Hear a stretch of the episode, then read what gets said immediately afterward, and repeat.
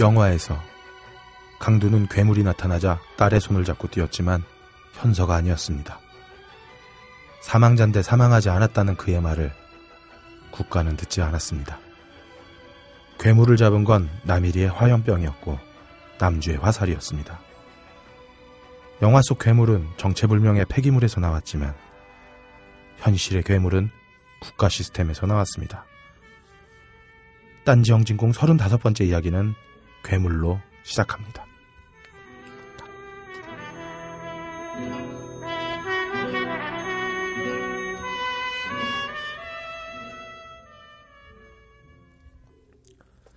아, 지금 우리나라가 웃음을 잃어버렸다고 말하는 게 크게 틀리지 않을 겁니다. 그 조용히 애도하는 마음으로 무겁게 시작하는 딴지 영진공을 헤아려 주시면 감사하겠습니다. 아, 원래는 힙합 평론가 김봉현 씨를 모시고 이야기를 진행하려고 했는데 어, 뒤로 밀리게 된 점도 사과드립니다. 어, 오늘 함께 하실 분들 소개해 드릴게요. 먼저 딴지 영진공 영화 딴따라를 맡고 계시는 해비조님. 네, 해비조입니다. 네. 그다음에 무비찌라시를 맡고 계시는 함장님. 예, 함장입니다. 네, 그리고 심리학 박사이신 장 박사 나오셨습니다. 예, 짱갑니다. 네, 그리고 녹음과 엔지니어링을 담당하고 계시는 김태용 PD도 자리를 함께하고 계십니다. 네, 김태용. 네. 어, 지난주 영진공 게시판에 많은 의견들을 올라왔는데 감사합니다. 어, 더욱더 노력하는 영진공이 되도록 하겠습니다. 그리고 저희가 하고 싶은 말을 할 수 있도록 후원해 주시는 너치커피 감사합니다. 커피 한잔 하실래요? 이제 여러분도 세계 각지에서 생산되는 커피를 정말 저렴한 가격에 맛보실 수 있습니다. 딴지마켓 기획상품 프리미엄 너치 커피. 매달 대륙별 커피 3종이 여러분께 배송됩니다. 자세한 내용은 딴지마켓에서 확인하시기 바랍니다. 놀라지 마세요. 홈페이지에 표시된 가격은 오타가 아니에요.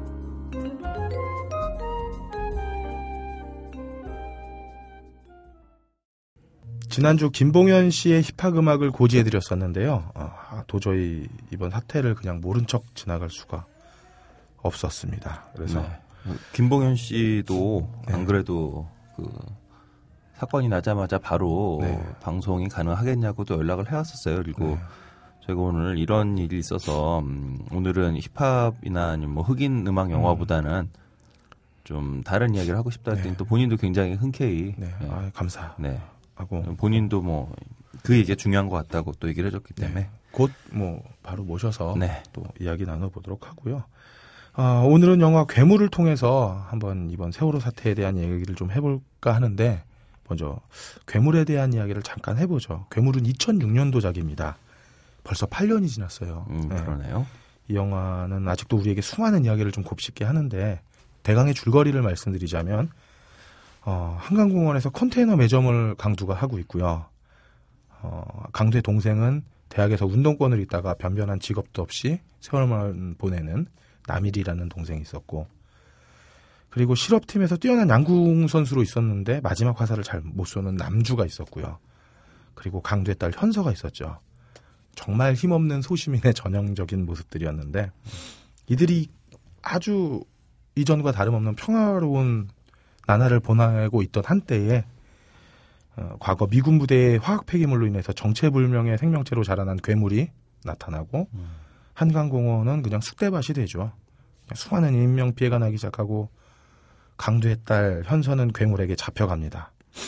그리고 국가는 잊지도 않은 바이러스로 국민을 기만하고 무차별적인 화학가스를 살포할 준비를 하고요. 그리고 더 웃긴 건 이 지시를 국가가 하지 않고 미국이 하고 있었죠. 네. 아, 근데 이런 설정이 좀 소름 끼치게 지금아 현실과 좀 맞닿아 있는 부분들이 있었어요. 보니까 음. 먼저 노선박 수입 규제 완화로 재앙을 수입하게 만들고 그다음에 무리한 증개축을 허용한 지난 정부. 뭐 예전에 화학 폐기물을 함부로 던져서 재앙의 씨앗을 만드는 그 영화 속 내용이랑 다른 게 음. 하나도 없었고 참 어이가 없었던 게 그 체계적인 대피 시스템도 교육 못 받은 그 세월호 승무원들 네. 그 모습은 영화 속 분향소에서 주먹구구식으로 일을 진행하는 그 김래아 씨가 맡았던 역할 음. 노란 일 과 놀랍도록 똑같은 음. 모습이었죠. 좋아. 다 좋다고 생각을 해요. 자, 자본주의 사회에서 기업의 목적이 이윤 추구라는 측면에서 뭐 100번 양보한다고 쳐도 어. 그 용서는 못하지만 어떻게 이해는 어떻게든 해보자고 해도 어, 자본주의의 이기심이 이 사건을 만들었으니까 그 당사자들 엄벌하고 끝내는 걸로 이 사건을 마무리하자고 해봅시다. 근데 그게 그렇게 될까요? 안 된다고 생각을 음. 하거든요. 네. 이 세월호 사건은 그냥 단순한 뭐 개인이나 기업의 문제가 아니라 현재 대한민국 국가 시스템의 치부를 고스란히 드러내고 있는 사건으로 보여집니다. 음. 그렇죠. 네. 이게 어 제가 요즘 언론을 보면서 좀 어, 좀 느껴지는 것 중에 하나는 뭐 그 당시에 네. 그 누가 뭐 배를 운전하고 있었다. 네. 그 운전자 그 배를 운전하고 있었다. 좀 말은 이상하지만 어쨌든 일단 키를 잡고 있던 사람을 처벌해야 된다. 물론 네. 그 사람이 잘못했으니까 처벌을 해야죠. 근데 이거에 단순하게 어떤 뭐 운전을 잘못했다 아니면 뭐 뭐를 잘못했다 이런 음. 심플한 한두 사람의 실책으로 인한 실수로 인한 사건이다라고 이렇게 덮어버리기에는 네. 좀 어, 굉장히 무거운 일이긴 하지만 우리가 좀 좀 더 체계적인 문제들에 대해서 네. 다시 생각해 볼 기회가 되지 않았나라는 생각이 좀 듭니다. 또 몇몇 사람들은 그게 3등 항해사 그것도 나이가 어린 게다가 여자까지 이렇게 얘기를 하는데 아니 그 키를 잡은 그 여자가 무슨 힘이 있어요. 위에서 시키면은 음. 잡을 수밖에 없는 환경일 테고 하는데 이, 이게 자꾸 개인의 문제로 음. 뭐 어떤 한 기업의 문제로 자꾸 몰아가는 거 그리고 일부 공무원에 대한 문제로 몰아가는 거는 문제가 있다고 생각을 해요. 누구를 엄벌을 하겠냐는 거지. 초동 대처로 사고는 발생했지만 사고 난 상황 이후로 구조 시점부터는 그때부터는 정부의 책임이죠. 그쵸. 이것. 이것을 그 배를 몰았던 사람이나 그 선장의 책임은 당연히 있는 거지만 사고는 이미 발생해 버렸는데 음. 그럼 사람을 구해야 되는 거는 정부 책임이죠. 그리고 이 불신을 조장하는 그 시작을 보세요. 영화로 돌아가서 한번 얘기를 해봅시다. 괴물에서 사망한 분들의 합동 분향소 장면 있잖아요. 네. 거기 그 자괴감과 슬픔에 빠져 있는 분들 사이로 고위 인사가 지나가. 근데 그 경험과 경험 업무 때문에 음. 정말 가족의 슬픔이나 안위 따위는 아랑곳하지 않고 밀쳐내 버리잖아요. 그 사람들 그렇죠. 분양하도록. 음. 그 아수라장이 되고. 근데 이 영화에서 나온 장면이 8년이 지난 진도에서도 똑같이 벌어지고 있더라고요. 뭐 대통령이 온다고 하니까 뭐 다 주위에서 호들갑도 떨고. 그리고 그 뭐 의전의 뭐에 제대로 된 수색이 되겠습니까? 그리고 각 도와 부처들은 뭐 통일된 대책회의 한 번 제대로 하지 못하고 며칠이 지나서 그냥 혼선만 계속 키웠잖아요. 음. 보니까 각 뭐, 뭐 교육부, 행안부마다 중앙 무슨 위원회는 다 있어. 그러니까 이게 통일이 될 수가 없는 거고. 그리고 거기에다가 진도까지 내려와서 기념 촬영이나 하는 고위 관료. 잘못된 유언비어는 엄벌에 처하겠다고 으름장을 놓지만 정작 유언비어를 만들어내는 조장은 죄다 정부가 하고 있잖아요. 뭐 전원 구출했다가 실종자가 몇 명이었다가 몇 번이나 바뀌어요. 그리고 유가족의 울분을 달래주지는 못할 망정 빨갱이 종북작파로 몰아내는 국회의원도 계셨고 그리고 진도에서 청와대로 15km 걸어가서 찾아가겠다고 하는 그 유가족들을 막는 경찰들 하, 거기에 지방 교육을 어떻게 받았는지 모르겠는데 미개한 국민이라고 대놓고 외치는 서울시장 후보의 아들까지. 하, 뭐 여당만 그랬겠습니까? 야당도 똑같죠. 책상이나 팡팡 치면서 큰 소리 쳤지 입으로만 대청마를 운운했지. 사실 여야를 가리지 않고 온갖 사업질은 다 했잖아요. 이러니까 유족들이 분개를 안 할 수 있겠습니까? 그러니까 이게 진짜 끔찍했던 거는 음, 처음에는 저도 그랬고 다들 네. 이렇게 심각한 사고가 되리라고는 생각을 안 했거든요. 네. 네, 맞습니다. 근데 그렇죠. 예. 갑자기 어느 순간부터 이 실종자 숫자가 엄청나게 늘어나더니 그 다음부터는 이게 속수무책인 거예요. 네. 그리고 더 저 같은 사람한테 끔찍했던 거는 아마 많은 분들이 그러셨을 거예요. 이게 계속 필사의 구조를 한다고 하는데 음. 어 그런 필사의 구조 작전이 4일, 5일째 네. 계속 가고 있는데 아무도 구조는 안 됐고. 네. 그러면 구조를 한다는 건 누군가 살아 있다는 뜻인데 그럼 저기 지금 앞머리만 남은 채로 떠 있는 그 배 안에서 누군가가 계속 죽어가고 있다는 얘기인 거고. 음, 그러니까 결국 그건 말로는 구조를 한다고 이제 인식을 하긴 하지만 머릿속 깊은 곳에서는 지금 내가 누군가가 죽어가고 있는 곳을 현장을 보고 있구나라는 음. 느낌이 드는 거예요. 그러니까 그게 엄청난 스트레스인 거죠. 음. 그러니까 이게 그렇다고 중간에 한 명이라도 구조가 됐으면 네. 그러면 조금이라도 이제 희망을 가지고 그리고 음. 기대를 하고 네. 또 나름의 어떤 보람이라고나 할까 음. 그런 게 보상이 있는 거거든요. 근데 네. 지금 현재는 아무런 보상이 없이 음. 그냥 뭔가 뭔가는 하고 있는 것 같긴 한데 음. 아무것도 일어나지 않고 그리고 속절없이 저기서 어, 학생들이 죽어가고 있는 거를 음. 봐야만 되는 그런 상황을 며칠간 계속 보고 있는. 음. 근데 그 와중에 엊그제도 이미 이 같은 상황이 며칠째 계속됐는데 시간이 얼마 없다. 뭐 일단 음. 그 자막을 보면 전 정말 욕이 나오더라고요. 그러니까 예. 지금 뭐 하자는 건가라는 생각도 들고 이런 상황은 차라리 이 사건이 영화 괴물에서는 그래도 괴물이 나왔잖아요. 네. 그 괴물은 아무도 예측 못했던 존재였고 음. 그거에 대해서 이제 우왕좌왕하는 건 제 생각엔 그 상황에서는 어쩔 수 없었다고도 볼 수 있어요. 네. 근데 이번 사건은 풍랑 일었던 것도 아니고 무슨 어디 진짜 좌초가 돼서 배에 구멍이 갑자기 뚫려가지고 음. 급작스럽게 침몰한 것도 아니고 왜 여기까지 와야 되는지를 아무도 이해를 못하는 거예요. 네. 이해할 수 없는 상황이 벌어졌는데 어, 정부에서는 전혀 어, 손도 못 쓰고 있고 음. 쓰고 있다고 하는데 효과는 전혀 없고 그러니까 이런 스- 상황에서는 아, 지금 계속 여러 가지 유언비어나 네. 음모론 같은 게 나오고 있잖아요. 근데 네. 그게 저는 사람들이 이런 스트레스 상황에 적응하기 위해서 쓰는 전략 중에 하나라고 보거든요. 음. 음. 그러니까 처음에 스트레스를 받으면 그냥 경보 상태가 와요. 네. 그래서 아 이건 뭔가 비상이구나라고 하고 모든 주의력을 기울여서 이 상황을 주시하면서 내가 할 게 뭔가 이런 걸 보는 거죠. 근데 그 경보 상태는 오래 못 가고 그 다음에는 이제 저항 상태로 가거든요. 스트레스가 끊기질 않으면 네. 경보에서 해결을 하면은 깔끔하게 끝나는데 그러지 못하면 이제 지속되는 스트레스에는 대처를 해야 되잖아요. 네, 그러면 그렇죠. 장기전을 준비를 하는 거죠. 음. 그러면서는 각자의 어떤 전략들을 세우는데요. 그러니까 진짜 무서운 건 이런 거죠. 이런 상황이 벌어졌는데 어, 아무런 대책이 없다. 자 이게 정부가 무능해서 이렇다라고 생각하는 게더 무서우냐 아니면 정부가 능력은 있는데 뭔가 할 생각이 없었다라고 믿는 게 더 무서우냐 하면 어, 사실은 무능하다라는 게 더 무서운 거예요. 음. 음. 그럼 정말 그렇죠. 믿을 수가 없는 거거든요. 그러니까 이런 경우를 영어에서는 덤이거나 너티거나라고 얘기를 하는데 덤이라고 생각하면 야 이건 진짜 난 정말 믿을 게 없는 거죠. 음. 근데 너티라고 생각을 하면 적어도 뭐 줄을 잘, 잘 쓴다던가 음. 뭔가 내가 할 수 있는 여지가 있는 거예요. 음.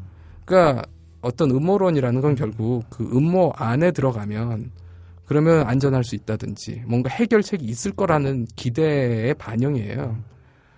이게 그냥 이런 일이 벌어졌는데 앞으로도 이런 일이 벌어지면 계속 이런 상황으로만 진행이 될 거다라고 생각하면 정말 우리나라는 끔찍하게 느껴지는 거죠. 그러니까 차라리 그건 아니고 그건 아니고 뭔가 다른 뭔가가 있을 거야라고 기대를 하고 싶은 음. 그런 마음이 이제 긍정적으로 표현이 안 되고 어떤 유언비어 예, 뭔가 그런 식으로 왜곡이 됐을 땐 유언비어가 되는 거예요. 그래서 유언비어를 뭐 막겠다라고 하는 것 자체가 지금 말이 안 되는 거고요. 음. 유언비어조차도 없어지면 그땐 진짜 모든 국민들이 아무런 기대를 안 하는 상황이다. 음. 그러면 이제 국가는 아무 존재가 의미 없는 상황이 된 거다라고 음. 봐야 될 거예요. 그런 상황을 또 조장하게 한 측면이 있는 게 다시 한번 영화로 돌아가서 한번 얘기를 해보죠. 그 현서의 휴대폰 메시지가 강두한테 오잖아요. 네. 예, 그거 봤을 때 강두의 이야기를 아무도 드- 아무도 들어주지 않아요. 나아가서 강두를 미친놈 취급하고 사실 그 당시에 최소한의 성의를 가지고 그의 말을 들었거나 아니면 그의 휴대폰을 조사만 했어도 아마 영화 속의 현서는 살았을지도 모르는데 관계자들은 전혀 듣지 않죠. 오히려 미친놈 취급하고 뇌에 바이러스가 있을지 모른다고 뇌를 뚫잖아요. 음. 음. 근데 이, 이 일이 지금 진도에서 벌어지고 있다고요. 유족들을 위한다고 말은 하지만 그들과 진심으로 소통하려고 노력하는 사람은 어디에 또 없어. 그러니까 뭐 국무총리가 와도 대통령이 와도 말만 번지르르 하지. 심지어는 뭐 국무총리는 자고 있는 모습도 보이고. 그러니까 그것도 사실 이런 경우에 어, 거기 가 있는 공무원들의 입장이 모두 그렇지는 않겠지만 그렇죠. 근데 전반적인 분위기라고 하는 게 아마도 사실 이- 이게 자기들 책임이 아니다라고 생각하기 음. 쉽거든요. 네, 네. 뭐그 세월호 선장만 아니었으면 이렇게까지 됐겠느냐 라고 생각하면 모든 게 쉽고요. 그럼 이제 자기는 정당화가 되는 거거든요. 그러니까 이런 식으로 내 책임이 아닌데 내가 왜 여기 있어야 되지? 라는 생각을 하기 시작하면 그러면 이제 그 실종자 가족들이 이 사람들이 문제구나. 내가 문제도 아니고 저기 문제는 따로 있었는데 그건 이미 다 잡아서 해결이 됐고 그런데도 왜 나는 여기 잡혀 있어야 되지? 왜 이, 이걸 계속 해야 되지? 이건 다 저 실종자 가족들 때문이다. 라는 식으로 생각하기 쉬워요. 그러니까 물론 그렇게 겉으로 표현은 안 하겠지만 그런 마인드가 될 때는 이제 뭐 실종자 가족들을 대응을 할 때 전혀 진정성이 없는 음. 대응이 되는 네. 거죠. 그리고 실종자 가족들이 입장에서는 지금 거기 거긴 지옥이거든요. 그렇죠. 자기 애가 저기서 죽어가고 있는데 있어, 지금. 음. 아무것도 할 수가 없어요. 그리고 막 뉴스에는 막 뭘 하고 있고 뭐 뭐 몇백 명이 투입이 됐고 무슨 장비를 집어넣고 한다는데 실제로 알아보니까는 하루에 몇 명밖에 못 들어간다고 하고 며칠간 계속 뭘 집어넣는다고 하는데 실제로 아무것도 된 건 없고 음. 그럼 다 미치죠. 근데 그런 상황에 감정이입이 안 되면 그러면 이제 아주 이 골칫덩어리들을 대하듯이 음. 대하게 되고 그런 게 지금 실종자 가족들과 정부 측하고의 그 갈등의 어떤 원인으로 볼 수도 있는 거죠. 그리고 이 유족들의 불신이 사실 정부의 발표에서부터 생겨난 거잖아요. 처음에 뭐 전원 구조 이딴 소리 하고 있다가 음. 계속되는 생존자 집계 오류 이런 거는 진짜 엄청 그 극복할 수 없는 불신을 만든 거고 그리고 거기서 나타난 의원들이나 공무원들 행태는 정말 유족들을 아연실색하게 만든 거고 그래서 그걸 참다 참다 못해서 차편도 없이 15km를 걸어가서 청와대 항의 방문하려는 유족들을 이제는 빨갱이 취급도 해요. 뭐 허락만 한다면 아마 뇌를 뚫어서 강두처럼 바이러스 종북좌파 바이러스도 찾을 것 같아. 근데 유족들이 왜 이렇게 붕괴하고 서울시장 후보님 자제분께서 미개하다고 말할 정도로 이성을 잃었을까 생각해 보면은 전능하신 대통령님이야 공무원 나리들께서 미개한 국민들을 위해서 체계적인 보고 체계를 확립하고 납득할 만한 자료를 제공하고 보다 신중하고 정확한 실종자 및 사망자 발표를 하고 그리고 모든 일을 투명하게 진행했다면은 저 유족들이 지금처럼 이렇게 미개한 국민이 돼서 청와대로 항의 방문을 갈- 갔을까 하는 거고 정말 정말 저는 진짜 화가 났어요.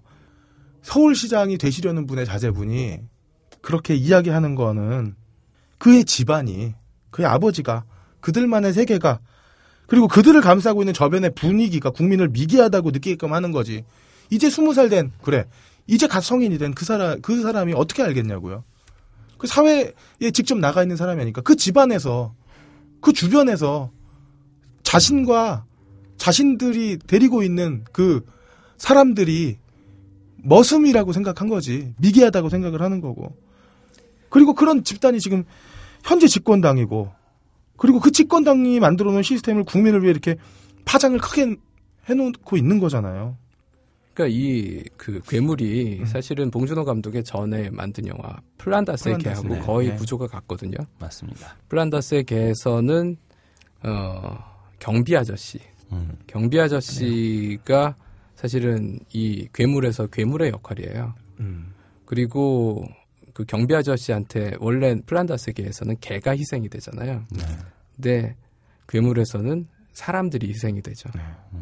그러니까 어떤 면에서는 본 감독이 그걸 의도하고 했는지는 모르겠지만 그런 구도로 본다면 그러니까 열심히 이제 개를 구하려고 하는 그리고 그 와중에 마- 아주 이상한 상황에 빠져버리는 그 어, 배두나와 이성재 역할이 이제 송강호 가족들의 역할인데 네. 그런 식으로 보면 결국은 국민들이 이제 개인 거죠. 네. 그러니까 그게 어떤 면에선 결국 플란다스의 개에서는 사람들이 어- 어느 정도 그 상황을 그냥 강 건너 불구경하듯이 볼 수가 있어요. 왜냐하면 음. 저건 개한테. 벌어지는 네. 거니까. 근데 이제 똑같은 이야기를 어, 계좌리에 사람을 집어넣고 하니까 어 이건 우리 얘기네라는 생각이 들거든요. 그렇죠. 그래서 근데 그그 당시만 해도 야 이건 너무 과장이 아니냐라는 생각도 들었었는데 어, 비슷한 상황이 벌어진다는 건 결국은 영화의 그 구도가 실제에서도 일어나는 게 아니냐 음. 존재하는 게 아니냐라는 생각을 할 수도 있는 거예요. 과연 어, 국민들을 어, 어느 정도 존중을 하고 있나라는 생각 같은 게 이제 드는 거죠. 그렇죠. 예, 어쨌든 저는 불과 한 10여 년 사이에 지금의 정부 그리고 그, 정, 그 전의 정부가 네. 우리나라 사회를 양극단으로 몰아놓은 것 같아요. 그러니까 사실 정책적으로 야당이나 여당이나 변별성은 없어. 맞습니다. 그걸 노무현 대통령이 너무 잘 알았잖아요. 그러니까 연정까지 얘기를 했던 거고, 음. 뭐그 연정을 제가 찬성하는 건 아니지만, 근데 이런 상황에서 사실 보수가 집권을 하기 위해서는 전선을 만들어야 돼. 전선을 만들고 싸우기 위해서는 상대가 있어야 되잖아요. 정책적으로 보면은 다를 게 여당이나 야당이 없으니까. 그래서 좌파, 종북 좌파, 빨갱이 이런 것들로 적을 만들어. 지금 세월호라는 엄청난 파장 속에서도 그 전선에 대한 집착은 관성적으로 나타나요. 한기호 같은 의원 이런 사람들 북한에서 선동의 입을 열었다고 하면서 좌파 단체와 좌파 이제 사이버 테러리스트들이 이를 빌미로 정부 전복 작전을 전개한다고 얘기를 하고 닷새 넘게 지금 차디찬 진도체육관 바닥에서 미칠 듯이 울부짖다가 도저히 납득할 수가 없어서 청와대로 걸어가는 그 무고한 희생자 유족들을 두꺼운 경찰 병력으로 막고 돌려보내는 이 나라가 하, 카메라를 들고 유족들을 향해 체증을 하는 이 나라가 그리고 국민을 미개하다고 말한 이 나라가 어떻게 제대로 된 나라냐고 할 수 있는 거지. 미친 거죠, 저는. 그래서 진짜 딴지 영진공에서 저희 욕 안 하려고 노력을 하는데 이 씨발놈들이라고 난 진짜 얘기를 하고 싶어요.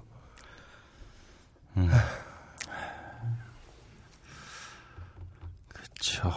이게 참 사람이 먼저기도 하지만 결국에는 이런 사람들이 네. 가장 대통령부터 시작해서 눈치 보는 공무원들까지 정말 거기 계신 공무원들 중에 저는 7할 이상이 소명의식 가지고 열심히 일할 거라고 생각을 해요. 네. 네. 다만 생각합니다. 의사 결정을 해야 되는 공무원들이 책임지고 의사 결정하는 것보다는 뭔가 책임을 지고 싶지 않아 한다는 느낌을 강하게 받을 수밖에 없는 그래서 온갖 말들이 만들어지게 하겠죠. 뭐 중앙에서 통제해서 당장 자 지금 저들을 구조할 수 있는 모든 옵션을 가져와 보세요라고 누가 아무도 하지 않았을 것 같고 그래서 그걸 선별 분별해서 이대로 진행합시다 하고 마스터 플랜을 짠 사람도 내부에서 뭐 우리는 공개되지 않아서 그 정보가 했는지 안 했는지 는 모르겠으나 있었으면 좋겠어요. 그리고 그대로 흘러가고 있다라고 믿고 싶고 그런데 그렇게 믿고 싶기에는 그러면 여기저기 민간에서 얘기하는 이야기들을 왜 논리적으로 반박을 못하고 그렇죠. 브리핑으로 반박하지 못할까? 네. 왜 계속 이런 불신을 심어주는 걸까? 자신들이 국민들을 위해서 봉사하는 공무원을 택한 사람들이 왜 그렇게 조용히 참고 지내야 되는 걸까? 뭐 그런 생각을 하게 만드는 것 같아요. 네, 그 말씀 들으면서 저도 떠오른 게 그 저는 사실 전혀 이런 부분에 대해서 아는 바가 없기 때문에 전문가가 아니라서 뭐 이게 어떤 건지 는 모르겠어요. 근데 왜 어제 오늘 계속 얘기가 됐던 그뭐 다이빙 벨 네. 저는 사실 몰라요 이게 뭔지. 근데 음. 한 가지는 분명한 건 어, 여러분이 방송 들은 시점은 어떤지 모르겠는데 오늘 오후에 뭐 배에 싣고 갔다가 못 넣었다 뭐 이런 얘기가 있었는데 저의 생각은 그래요. 이게 어떠한 종류의 시스템이 갖춰져 있고 그래서 지금 좀 전에 함장님 얘기한 것처럼 시스템을 통해서 그리고 시스템 안에서 논리적인 이야기를 가지고선 대처가 되고 있다라고 한다면 네. 이게 이 현장에 맞지 않는다면 오지 않겠어 하는 게 맞는 거고 그렇죠. 이 현장에 필요한 건 빨리 투입했어야 된다는 거죠. 근데 이게 어떻게 언론에서 뭐 이렇게 넣어야 된다 말한다 시끌시끌하니까 이런 지금 정부의 발표대로라면 정말 절체절명의 위기의 순간에 구조를 하고 있는 이 와중에 이 구조 와중에 이게 왔다가 뭐 바닷속에 넣는 건 안 된다. 여기서 설왕설래하고 있을 시간이 없어요. 제가 볼 음. 그렇죠. 땐. 이건 시스템이 갖춰져서 아예 이 현장에 절대로 적합하지 않은 거라면 음. 그러한 공을 들일 이유가 없이 그냥 아예 투입이 안 되도록 막아야 되는 거고 어떠한 언론 플레이가 있었다라고 한다면 그 언론 플레이에 대해서 이건 이 현장에 왜 적합하지 않은지 음. 제대로 브리핑을 해서 국민들이 납득할 수 있게 해줬어야 되는 거고 그렇죠. 어. 이게 만약에 적합한 거였다면 빨리 투입을 했어야 되고 둘 중에 하나인 거죠. 근데 이건 이것도 아니고 저것도 아니고 마치 그 언론이나 아니면 사람들의 분위기가 저거 왜 안 넣어 왜 안 넣어 이러니까 모르겠어요. 제가 보기 네. 겉에서 보기엔 이렇다는 거죠. 저거 왜안 넣어 이러니까 한참 지나서 바닥까지 가지고 오게 만들고 하지만 거- 뭐 거기에 맞지 않는 거겠죠 이게 맞지 않으니까 투입을 안 했다고 본다면 저는 그 현장에 어떻게든 뭐 맞지 않는 장비였을 것 같아요. 근데 그 장비가 거기까지 오게 만들었다는 사실 자체가 아무런 시스템과 아무런 그 구조가 제대로 작동하고 있지 않다는 거 이게 너무 한눈에 보여지는 거죠. 외려 거기서 지금 목숨을 걸고 잠수하시는 분들에게 또 죄송해지는 거고 음. 현장에서 일하시는 분들은 일하시는 분들대로 지금 목숨을 걸고 일을 그렇죠. 하시는데 네. 이 시스템이 제대로 작동을 하지 않으니까 결국에는 목숨을 거는 사람들까지 지금 욕을 같이 먹고 있는 상황이잖아요. 이게 뭐 천안함 때도 그랬고 우리 때도 그랬고 얼마 전에 왜 마리나 호텔인가요? 이거 붕괴 사고 때도 그랬잖아요. 아무런 작동을 안 하고 있어요. 사비 시스템이.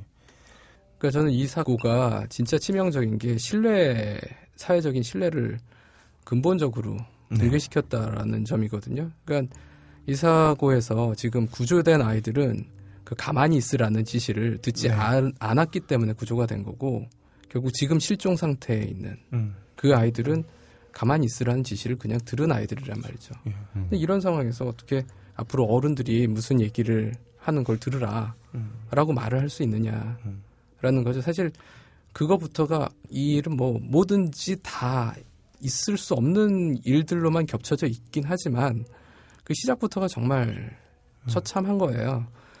그리고 아까도 말씀하셨지만 저, 저 역시도 민주당인지 예. 지금 저기 어 하여튼 새정치 새로 생긴 뭐. 새정치 예. 민주연합이든지 아니면 지금 뭐 야, 여당이든지 큰 차이는 없다고 봐요. 네. 근데 그 이전에 그 노무현 정부 때까지의 네. 정부는 국민을 무서워할 수밖에 없었던 게요. 그 사람들이 무슨 인성이 훌륭해서가 아니라 언론이 엄청나게 비판적이었거든요. 음. 조금만 잘못을 하면 언론에서 놔주질 않았어요. 그렇죠. 그러니까 결국 언론이 존재하는 이유는 정부를 비판하고 견제하기 위해서예요. 그렇죠. 근데 그러지 않기 시작하면 그러니까 사람은 모두 상황의 동물이기 때문에 아무리 뭐 인성이 훌륭하고 교육을 잘 받았고 음. 그래도 주어진 상황에서 내가 무슨 사고를 쳐도 그래도 그냥 언론에서 감싸준다 네. 도와준다라고 네. 하면 이게 그만큼의 책임성을 기대할 수 있겠느냐라는 거죠. 음. 그러니까 지금 벌어지는 일들은 어떤 면에서는 정말 언론과 이 정부의 밀월 관계 혹은 이 동지 관계가 모두들 부정은 하시겠지만, 그러니까 예전에 비해서 훨씬 더 이 어떤 비판적인 태도가 누그러져 있기 때문이 아닌가라고도 네. 볼수 있는 거고요. 그래서 저는 언론이 정말 제 역할을 해야 된다라는 생각이 들고 지금 조금씩 더 어떤 면에서는 좀 잘못되어 가고 있다고 생각하는 게 이번에 또 대통령이 그런 얘기를 했어요. 일단 눈치 보는 공무원들은 용서하지 않겠다. 네. 그 말이 진짜 눈치를 보게 만들거든요. 아, 음. 그렇죠. 네. 그럼 눈치 보지 않는 것처럼 눈치를 봐야 돼요. 음. 눈치 보는 공무원이라는 말의 정의가 아주 매- 모호해요. 그러니까 조작적 정의를 할 수가 없어요. 네. 그렇죠. 그러면 이게 뭐, 무슨 뜻이냐부터 시작을 해서 그 여러 가지로 해석을 막 해야 된단 말이죠. 그것도 그렇고 그다음에 어, 대통령이 이, 이 사건의 책임자를 모두 엄벌에 처하겠다. 네.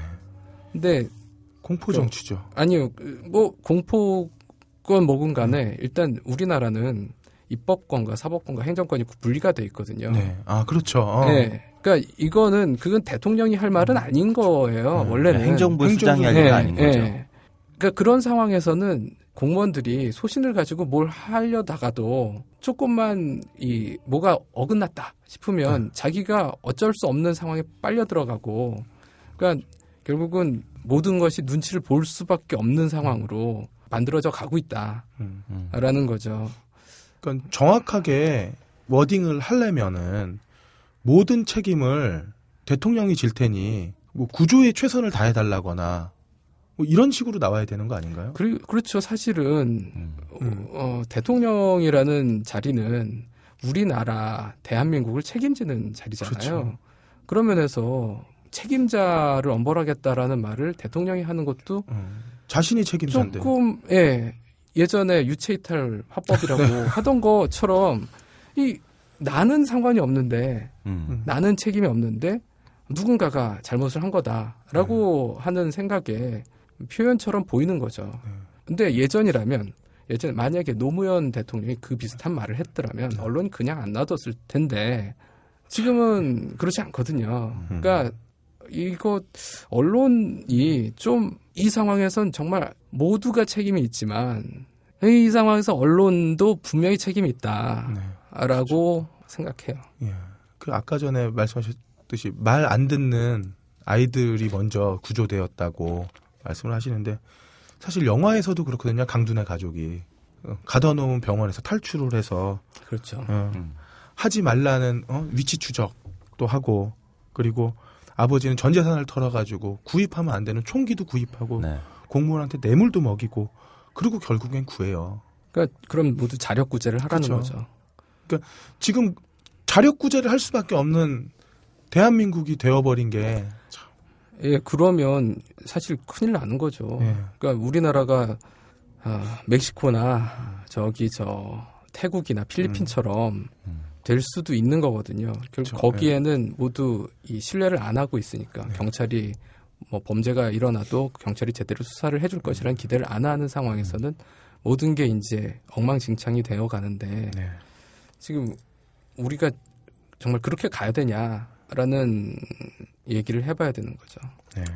이게 제가 개인적으로 이번 사건과 관련해서도 그렇고 뭐 여기저기서 이제 들리는 얘기들 중에 제가 가장 많이 놀란 건 어, 60대, 70대 되시는 분들의 반응들이었어요. 모든 분이 그렇다는 게 아니라 뭐 제가 뭐 버스 안에서 뒤에서 얘기하시는 분들이나 아니면 뭐 택시 기사 아저씨나 그 순간순간 지나간 얘기 듣다 깜짝깜짝 놀랐던 게 어, 이분들이 기본적으로 그러니까 제가 뭐 어떤 워딩을 가지고 오겠다는 게 아니라 이분들은 어, 이러한 사건이 벌어졌을 때 이거에 대한 정부가 어떻게 해줄 것이다라는 것에 대한 어떤 기대가 별로 없다라는 느낌을 굉장히 많이 받아요. 근데 왜 이분들이 이렇게 됐을까? 이분들이 살아오셨던 그 70대 이상 되시는 분들에게 자신의 청춘이었던 어떤 사회적인 관이 만들어지던 시기에 한국 사회가 한 번도 사회적인 어떤 신뢰를 만들어준 적이 없었다는 거죠. 재벌에게 모든 것을 몰아주고 노동자에겐 착취하더라도 아무런 보상이 없었고 사회적인 안전망은 전혀 없었으며 이런 세상을 겪고 오셨던 분들이 지금 이 사건을 보고도 우리가 느끼는 허탈함과는 또 다른 종류의 음. 세상은 원래 그런 거야 라고 하는 종류의 이 발언들이 너무 쉽게 나오는데 이게 이게 정말 무서운 거라고 생각해요. 이게 어떤 특히 그분들은 이제 그렇게 평생을 살아오셨다고 친다라면 음. 아까 짱가님 말씀하신 것처럼 젊은 친구들이 아까 고등학생들이 말을 듣지 않아서 먼저 구조되었다. 이것부터 시작해서 정부가 하고 있는 어떠한 일에 대한 신뢰가 무너지는 거 그리고 여기에 대한 믿음이 사라지는 거 이게 젊은 세대에게 특히 지금 자라고 있는 세대에게 이러한 종류의 사회적 자신이 살고 있는 사회에 대한 신뢰와 믿음이 사라진다는 건 정말 요건 지금까지 느꼈던 거하고는 다른 종류의 큰 그 충격인 것 같아요. 특히 저는 그 이 사건이 고등학생들이 많이 타고 있다라고 하는 점에서 예. 그 세대가 가지고 있는 뭐 꼭 내가 그 배에 안 탔더라도 고등학교 2학년이라면 수학여행을 가야 되는 네. 고등학교 2학년이라면 똑같이 느낄 충격이거든요. 그리고 그 아이들이 느낄 충격 중에 하나는 아무도 도와주지 않았다라고 하는 음. 그리고 혹은 그 명령에 따라서 혹은 지시에 따라서 행동한 것이 자신들이 전혀 옳지 않았다는 이러한 종류의 학습이 사회적으로 자라나는 세대에게 됐다라는 게 이게 저는 우리가 지금 가장 크게 고민해야 될 지점이 아닌가라는 생각도 좀 듭니다. 아마 현 사태와 흘러가는 이야기를 보면서 특히 3, 40대 같은 경우에 정치 혐오를 넘어서서 이민 가야겠다는 생각 음. 많이 하실 거고. 그런데 방금 전에 해비조님 얘기하셨던 것처럼 저희 제 아- 돌아가신 아버지 세대 대통령이 누가 되든 서민들 삶에는 큰 차이가 없었다라고 얘기하시는 분들이거든요. 네. 그들의 삶으로 인해서 대기업들은 배부르고 재벌들은 배불렀을지언정 서민들의 삶은 변하지 않으니까 대통령이 누가 되든 상관이 없던 그렇기 때문에 정치 혐오가 아니라 아예 정치에 무감각해지셨던 분들이 있을 있고 20대 그리고 30대 초반들의 정치 혐오색이 짙어지는 사람들도 있을 텐데 지금 여기서 이민은 답이 아니고 이 정부가 싫은 건 답이 아니에요. 정부는 우리가 바꿀 수 있는데 국가를 바꾸긴 정말 어렵거든요. 왜 어려운 길을 택하려고 하시는지 모르겠지만 우리가 가져야 되는 희망이라면 제발 살아서 누군가 돌아왔으면 좋겠고 음. 그리고 이런 시스템 망가진 시스템은 우리가 복구할 수 있어야 된다라고 그게 희망이라고 생각을 해요. 아, 마지막으로 저는 이런 질문을 하고 싶어요. 우리 사회의 괴물이 단지 세월호인가? 영화 괴물에서 괴물은 어떤 존재일까요? 저는 그 사람 몇 잡아먹은 그 괴물이 진짜 괴물이라고 말할 수 있을지 모르겠어요. 진짜 괴물은 도덕적 거리낌 없이 화학물질을 방류해버렸던 그 사람들. 국민을 위해서 사용되어야 될 권력을 자신들의 안위를 위해서 사용하는 권력자들. 항구적인 기득권을 주기 위해서 끊임없이 분열과 적을 만들어내는 사회 시스템. 영화 괴물에서 나오는 괴물은 보이지 않는 괴물이 만들어낸 허상일 수도 있고 영문 제목처럼 그냥 단지 호스트일 뿐일 수도 있다. 어. 400명의 인명 피해를 입힌 세월호는 그럼 어떨까요? 이 단지 선장과 선박직 직원, 복지부동하는 관료, 그 대통령이 그렇게 강조하는 몇몇 사람들의 책임일까? 진짜 괴물은 기득권을 위해 선박 규제 완화와 무리한 증축을 눈 감은 지도층들, 다음 선거를 위해서 기념 촬영에 목매는 정치권들, 이, 이 같은 사태에도 이 이념의 날을 들이대면서 말 안 듣는 빨갱이 취급을 하는 국회의원, 이런 사람들이 진짜 괴물이라고 생각을 하고, 그리고 이런 괴물들이 없어져야 이런 일도 막을 수 있지 않을까 싶습니다. 그리고 우리가 알아야 될 괴물들은 이것들이라고 생각을 하고요. 자, 영화 딴따라 시간입니다. 해비조님. 네, 어, 이 영화 딴따라를 하는 게 맞는지는 잘 모르겠습니다만, 뭐 오늘 괴물 얘기를 하면서 좀 여러 가지 생각이 들었어요. 그래서 좀 그런 얘기들을 음악 얘기보다 뭐 그런 얘기들을 좀 같이 해보려고 합니다. 네. 어, 기본적으로 영화 괴물은 오늘 계속 얘기했지만 이건 비극이지만 영화 자체는 유머를 잃지 않죠. 네. 그리고 결국 가족들은 다시 살아가는 걸로 이제 결론이 납니다. 근데 어, 현실에서 벌어지는 일은 이렇게 웃음이 머물 여유가 없는 게 사실이에요. 네. 그리고 현실 속의 가족은 이제 한강을 지키면서 그렇게 사- 다시 살아가지만 어, 남은 사람들은 아마 어떻게든 살아가겠지만 그 삶이 다시 영화 괴물의 가족들처럼 그렇게 평온할 거라고 쉽게 기대가 되지는 않는 게 사실입니다. 그저 제가 만났던 어떤 할머니 한 분이 그 전쟁 때 아들 잃으셨던 분이 있어요. 근데 물론 모든 뭐 분들이 다 그런 게 아니지 아니겠지만 6.25 때 아들을 잃으셨는데 벌써 몇십 년이 지났잖아요. 근데 여전히 여전히 좌불안석으로 사시는 할머니를 제가 인터뷰한 적이 있었거든요. 뭐 그와 다르지 않을 거라 생각이 들어요. 이게 그렇게 영화처럼 그런 이야기로 끝날 거라고 생각이 되지 않고 네, 그런 부분에서 우리가 좀 음, 영화를 빗대어서 얘기했지만 현실은 영화보다 훨씬 더 처참하다는 얘기가 좀 세- 생각이 들고요. 아, 그 괴물 얘기를 오늘 좀 했으니까 괴물 얘기 조금만 해볼게요. 괴물이 이제 우리한테 잊혀지지 않는 영화가 된 건 CG로 잘 만든 괴물이 나서가 아니라는 거죠. 네. 아까도 얘기했던 것처럼 이야기 자체는 좀 거칠지만 우리가 현실에서 만날 수 있는 여러 그 일상의 측면들이 합- 여러 조각들이 합쳐지니까 합쳐지니까 정말 그럴 듯한 그리고 지금 우리가 만나고 있는 현실과 별로 다르지 않을 정도로 그러한 이야기였기 때문에 한국에서 나서 한국서 자란 아주 평범한 사람이라면 이러한 종류의 붕괴되어 있는 시스템이 전혀 작동하지 않는 현실에 대해서 꽤나 공감할 수 있었기 때문에 아, 괴물이란 영화가 우리한테 잊혀지지 않는 영화가 된 것 같아요. 근데 뭐 요즘 생각해 보니 공감이 꼭 모든 사람에게 다 가능한 건 뭐 아닌 것 같기도 하지만 뭐 어쨌든.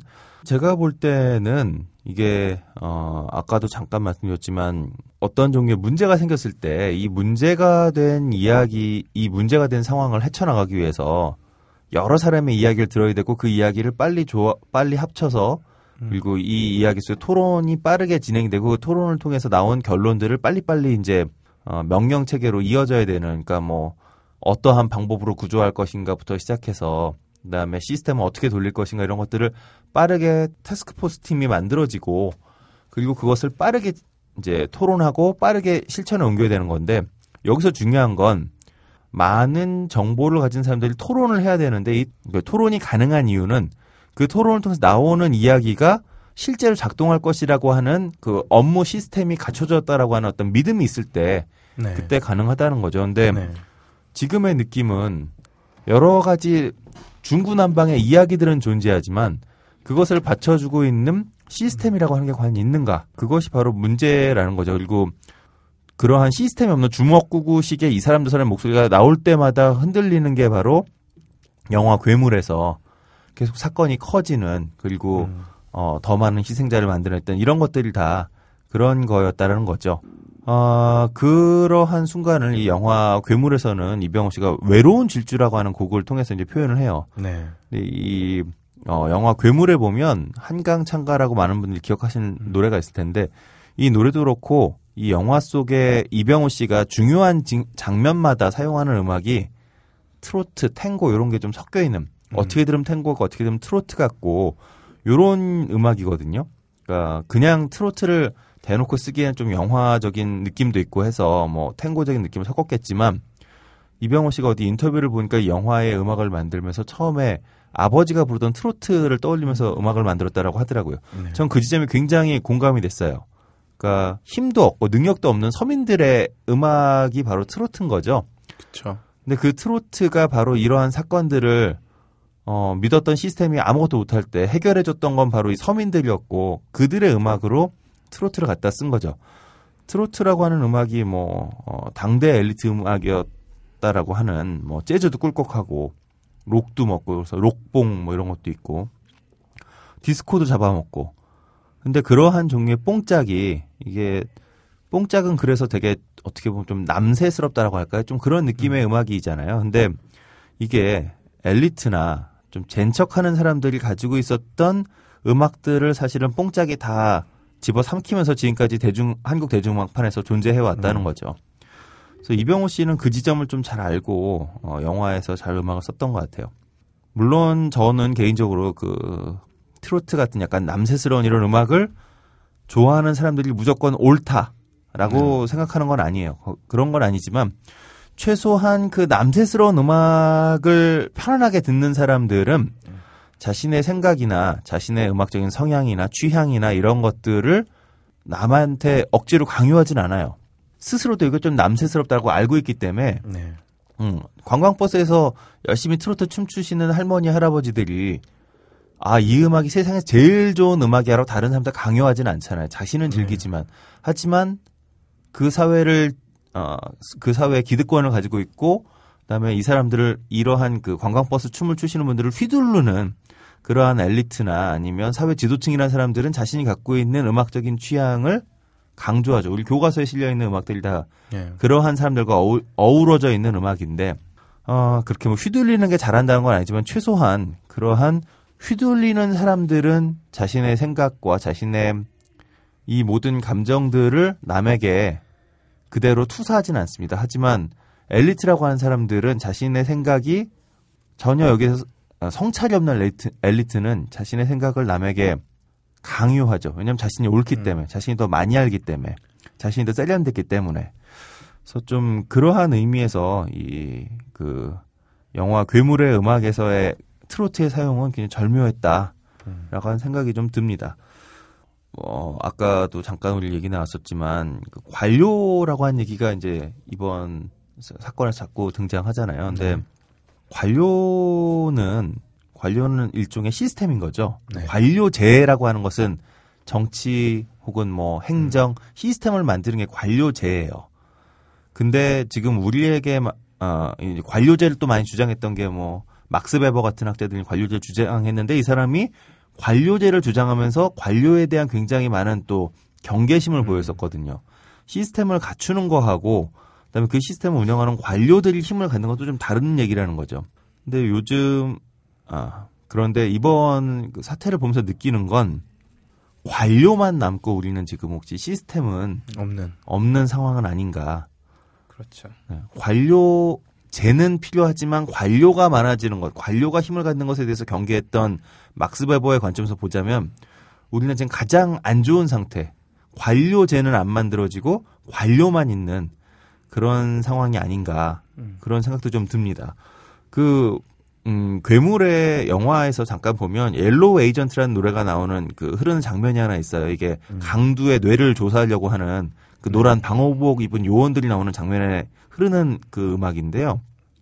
이 음악을 보면 재밌는 게 첼로로다 이제 만들어진 그 첼로를 빨리 연주하면서 첼로가 이제 저음이잖아요. 이 저음을 활을 막 이렇게 빠르게 움직이니까 바이올린을 연주할 때하고는 비교할 수 없는 굉장히 그 무거운 이 속도감이 느껴지면서 긴장감이 굉장히 강화되거든요. 네.